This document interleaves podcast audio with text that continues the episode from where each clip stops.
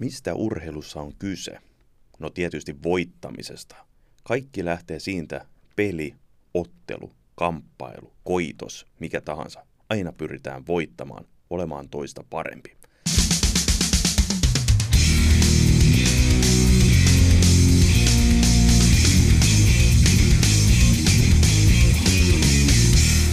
Urheilun ääni. Tervetuloa tämän kertaiseen urheiluääneen. Minun nimeni on Kimmo Muttilainen ja toivotaan lämpimästi kuuntelemaan tänään aiheesta nimeltä voittaminen. Ja Jarkko Laitinen myös tuttuun tapaan studiossa ja niin kuin tuossa totesit, niin tänään ollaan ytimessä ihan oikeasti siitä, mistä koko urheilun idea kumpuaa. Kuka on parempi kuin toinen? Kuka sun mielestä on kaikkien aikojen paras urheilija, jos mietitään voittamista? No nythän sinä kovan pistit, mutta heitetään nyt vaikka Alexander Kareliin, oli aika kova, mutta hänellekin tuli sitten viimeisessä ottelussa se vielä parempi vastustaja. Niin, en tiedä oliko parempi vastustaja kuitenkaan, mutta sehän oli se olympiafinaali, minkä hän sitten hävisi ja yksittäinen ottelu, siinä voi käydä miten vaan. Mutta aikaisemmin eikös niin ollut, että Karelinin saldo oli aika puhdas, että siellä ei yhtään tappiota aikaisemmin ollut.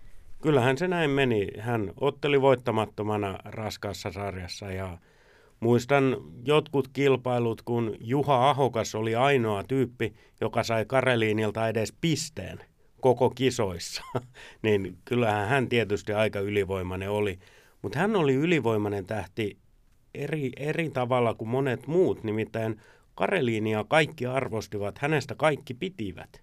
Aina se ei ole niin. Jos olet ylivoimainen, niin sitten tulee se vastareaktio, aletaan toivoa tappiota, jos on liian ylivoimainen. Se on totta, että jossain vaiheessa se tulee se, että tulee tylsistyminen siihen, jos on vaikka voittava joukkue.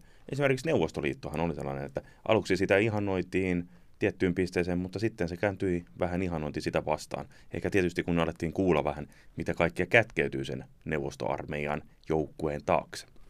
Joo, ja viittaa tietysti punakoneeseen jääkiekkojoukkueeseen, joka oli lähes voittamaton. Sitten mä mietin itse formulafriikkinä Michael Schumacher, seitsemänkertainen maailmanmestari, muistaakseni viisi niistä peräkkäin Ferrarilla. Tavallaan urheilun idea on voittaa toinen, niin eikö meidän pitäisi tämmöistä tyyppiä ihannoida entistä enemmän, mitä enemmän hän voittaa. Mutta siinäkin tuli sitten se vastareaktio, että kuka tahansa muu kuin Schumacher, niin sitten on hyvä. Mutta oliko siinä Schumacherin persoonassa jotain sellaista, joka vähän ärsytti, että Schumacher hieman ehkä ylpeänä saksalaisena käytti vähän härskeäkin keinoja joskus, niin sitten tuli se vastareaktio. Vai oliko se yksinkertaisesti vain, että hän voitti vain liikaa? Niin, ehkä siinä on sitä persoonaakin, mutta kyllähän semmoinen härskiys kuuluukin huippuurheiluun. Silloin kun kilpaillaan siitä voitosta ja mestaruuksista, niin lähes mitä vaan ihmiset on valmiita tekemään sen eteen. Toinen esimerkki formuloista aikanaan 80-luvun lopulla Arton Senna törmäsi tallikaverinsa Alain Prostiin ja varmisti sillä tavalla oman mestaruutensa. Ja sitäkin temppuu nykyään ehkä vähän jopa ihannoidaan – että, että se on niin kuin merkillistä, että toisia ihannoidaan ja toisia taas ei. Se on totta ja sitten tullaan tähän, että voittaa keinolla millä hyvänsä. Niin tämäkin on aika arvolatauksen omava lause, eli onko urheilijat oikeasti valmiita tekemään ihan mitä tahansa sen voittamisen eteen, varsinkin kun pelataan kovista panoksista? No, jos kysytään vaikka Lance Armstrongilta, niin kyllä hän oli valmis aika moneen, niin kuin monet muutkin pyöräilijät tietysti olivat. Itsehän olen sillä tapaa urheiluromantikko, että arvostan voittajia, mutta ei se voitto ihan millä tahansa keinoin saa tulla. Lajeissa on säännöt, niitä pitää noudattaa. Ja sitten se, joka on paras, on paras.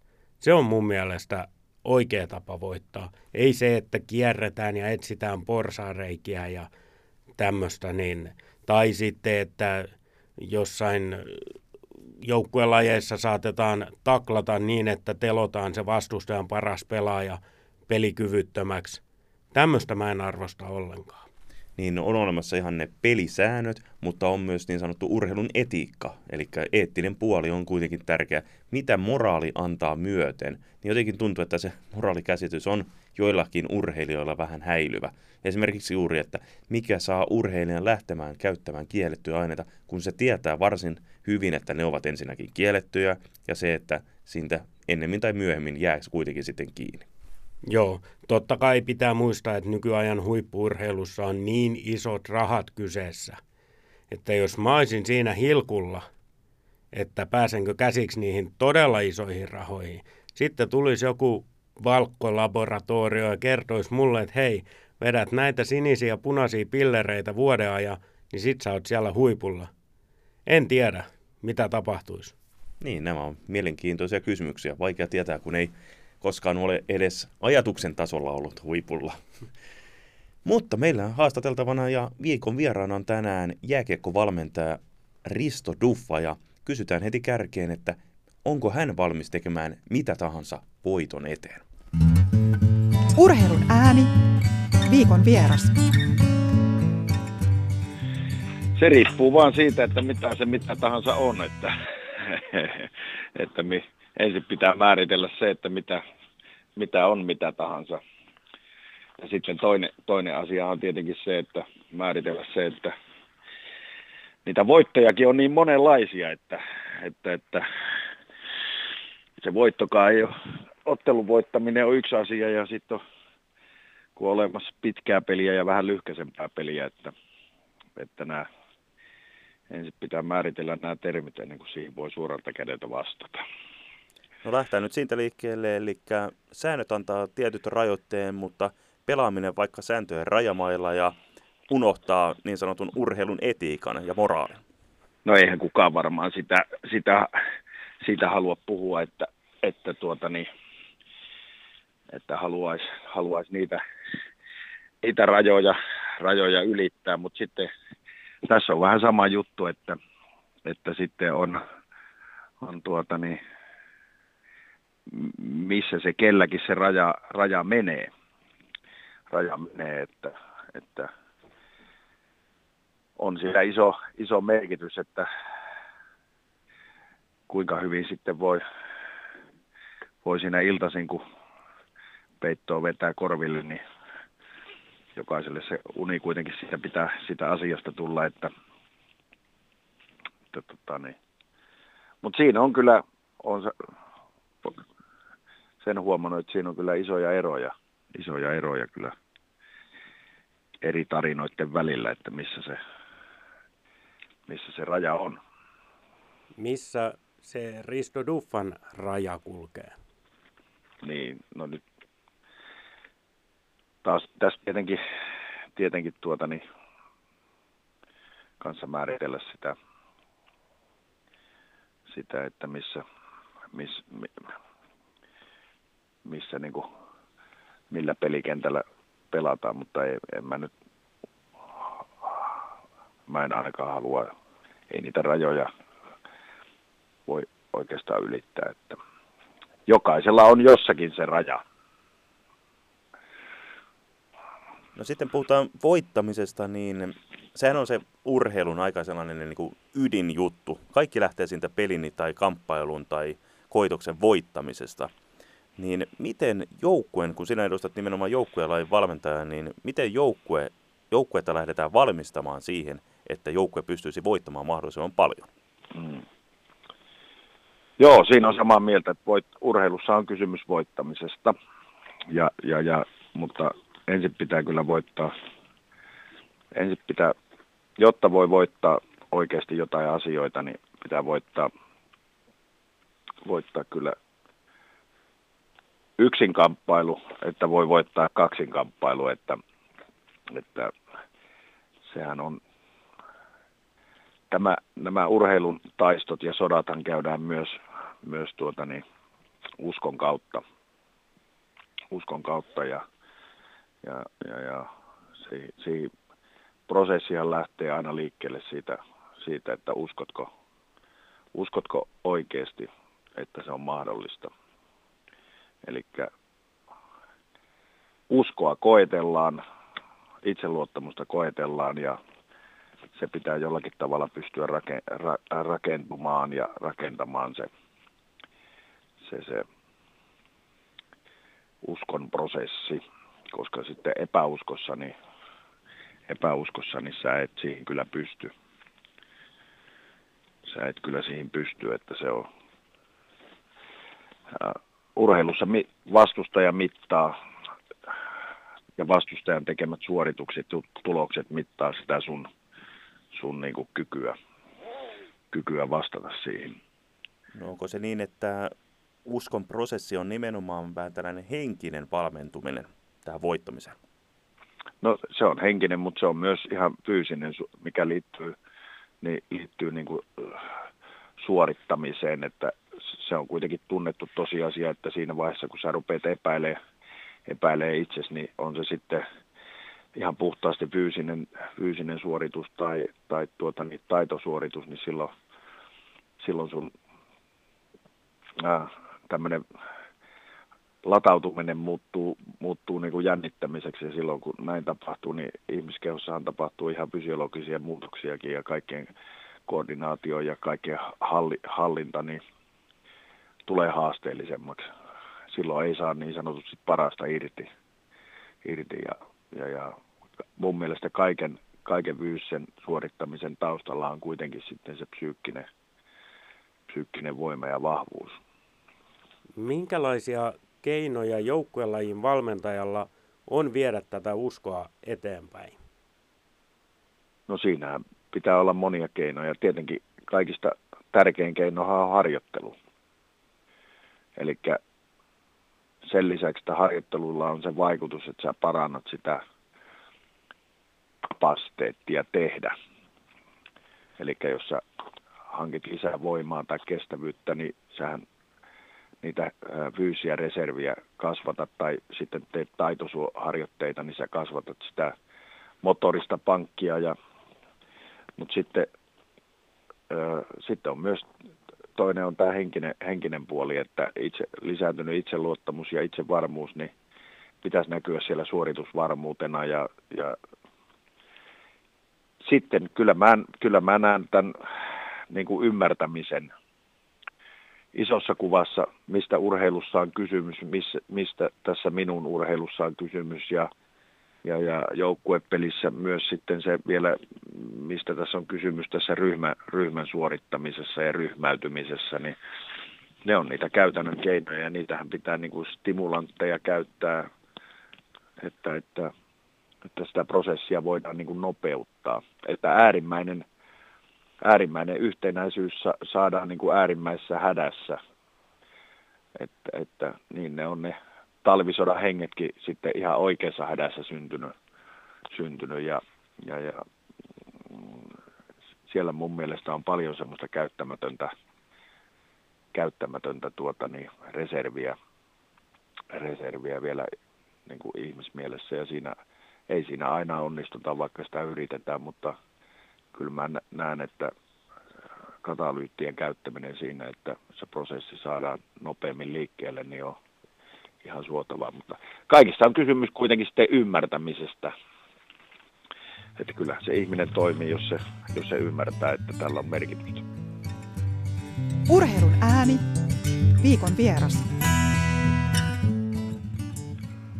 Miten sä näet, Risto, onko se matka kohti sitä päämäärää tärkeämpi vai onko se tärkeämpi se päämäärä? Kyllä sitten kun sä päämäärän saavutat, mulla on ollut kuitenkin aika hienoja prosesseja, missä on saanut olla mukana tässä urheilussa ja, ja, ja sen jälkeen kun se päämäärä on, ainahan, joku pää, ainahan jotain saa, niin kuin saavutetaan, kun saavutetaan se matkan pää. Mutta tota, niin, sitten kun jälkeenpäin miettii niitä asioita, missä on saanut, saanut olla osana ja tehdä sitä matkaa, ja, niin itse asiassa se arkihan on se parasta, mitä tässä on niin kuin tarjolla, ja jos sä et siitä osaa nauttia, niin et sä sitten se, mitä tapahtuu sen jälkeen, vaikka jääkiekossa, kun se viimeisen kerran se summeri soi, niin sehän on sitten loppujen lopuksi kaikki ihanuus ohi. Että, että, että kyllä se siinä arjessa oleminen ja siitä nauttiminen ja se suunnitelman tekeminen ja niin kuin nyt vaikka lähdetään uuteen kauteen ja tehdään suunnitelmia ja lähdetään, niin sehän, sehän eihän niin, niin kuin euforista tilaa olekaan kuin se, se matkalla oleminen. Sitten kun saat perillä, niin et ole enää matkalla. No mennään pelin aikana voittamiseen, niin mitä keinoja pelin aikana valmentajalla on vaikuttaa siihen ottelun lopputulokseen ja haluttuun suuntaan?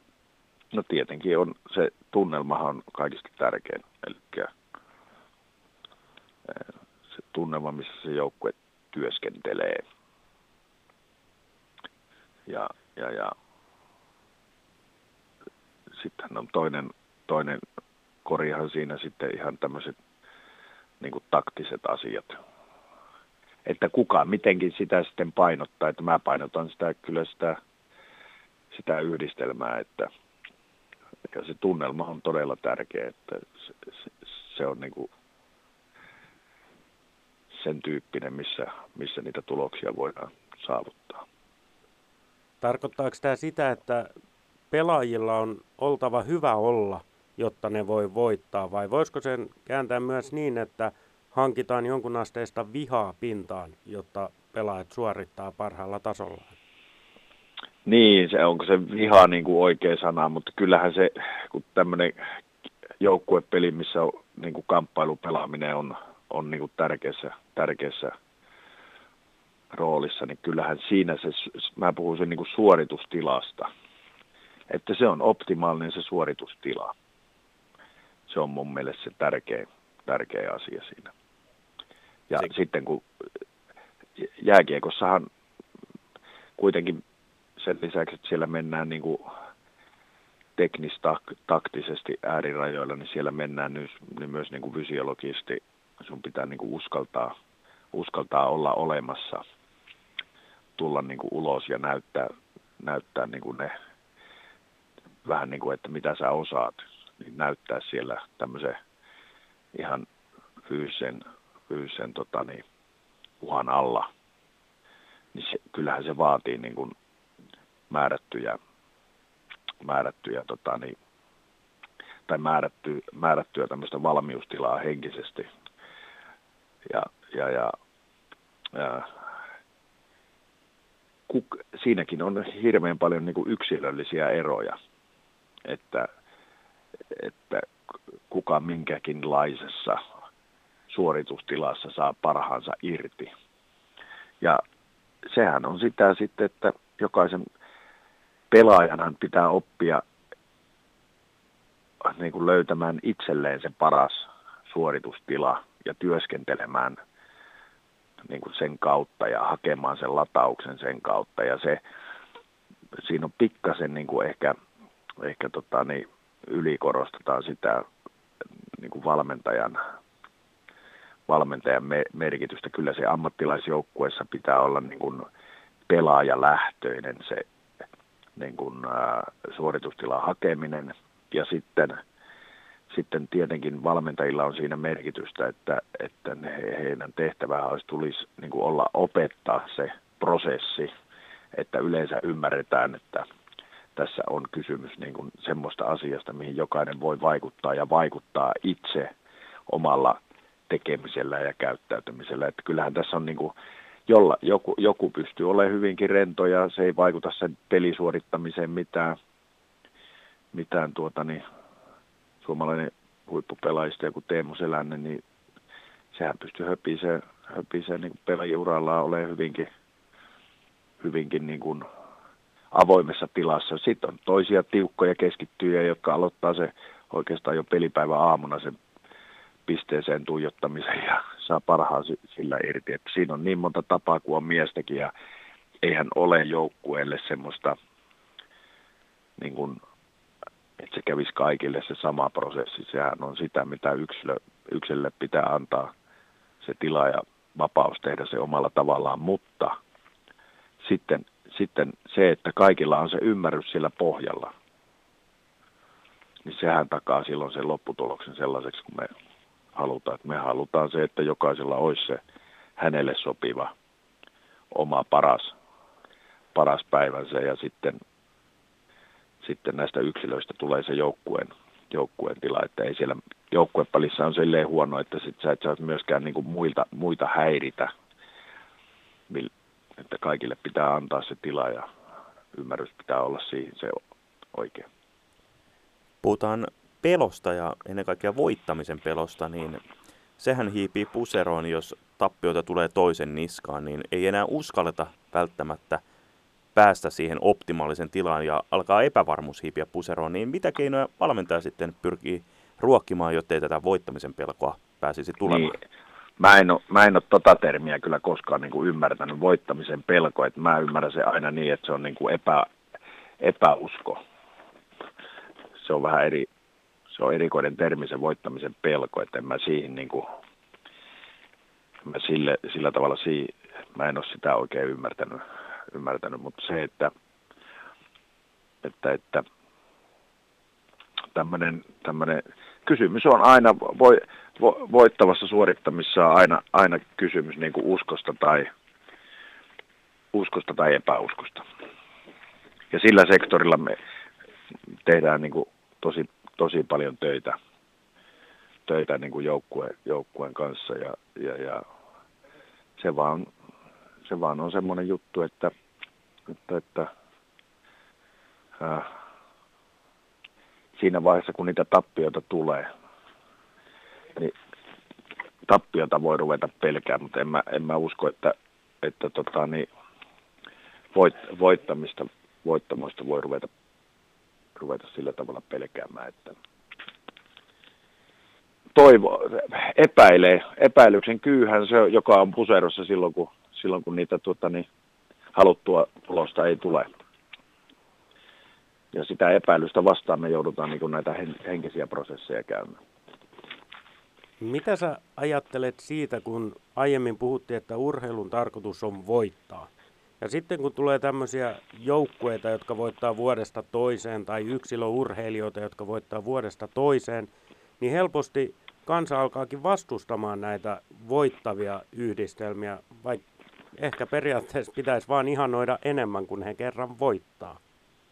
No en mä tiedä, tarviko tässä urheilussa ketään ihannoida, ihannoida mutta tota, niin, niin, onhan se selvä, että se on aika kyllästyttävää sitten kaikille, jos mutta siinä on se lohtu, että kaikki dynastiat kaatuu joskus, että sillä voi, sillä voi lohduttautua. Ja sitten ne, jotka, jotka siellä dynastiassa toimii, niin kannattaa ajatella, että, että tota, niin, kuinka terävänä ja hyvin me ollaan, että, että tota, pystytään, pystytään pitää ja pysyä tässä kiinni, että, että, että. Urheilussa on se lohtu, että oikein hyvin, jos tekee hommansa, niin voi välillä päästä ylös, mutta ylhäältä pääsee kyllä aina ja joutuu lähteä alas, että niin se vaan menee. Urheilun ääni. Näin siis Risto Duffa ja olihan melkoista pohdintaa. Mitäs Kimmo sulle jäi mieleen tuosta? Tiedän maailmassa monia tunnettuja filosofeja, tunneen takavuosilta Sokrates, Platon ja nyt tähän joukkoon voidaan liittää myös Risto Duffa.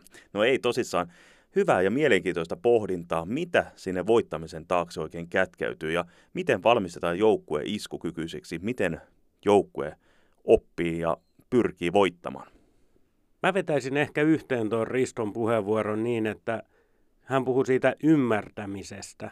Eli pelaajan pitää tunnistaa omat kykynsä ja rajansa ja tietää, miten päästään sinne maksimitasolle. Kuulostaa simppeliltä, mutta tuota, niin, ei se taida ihan simppeli olla.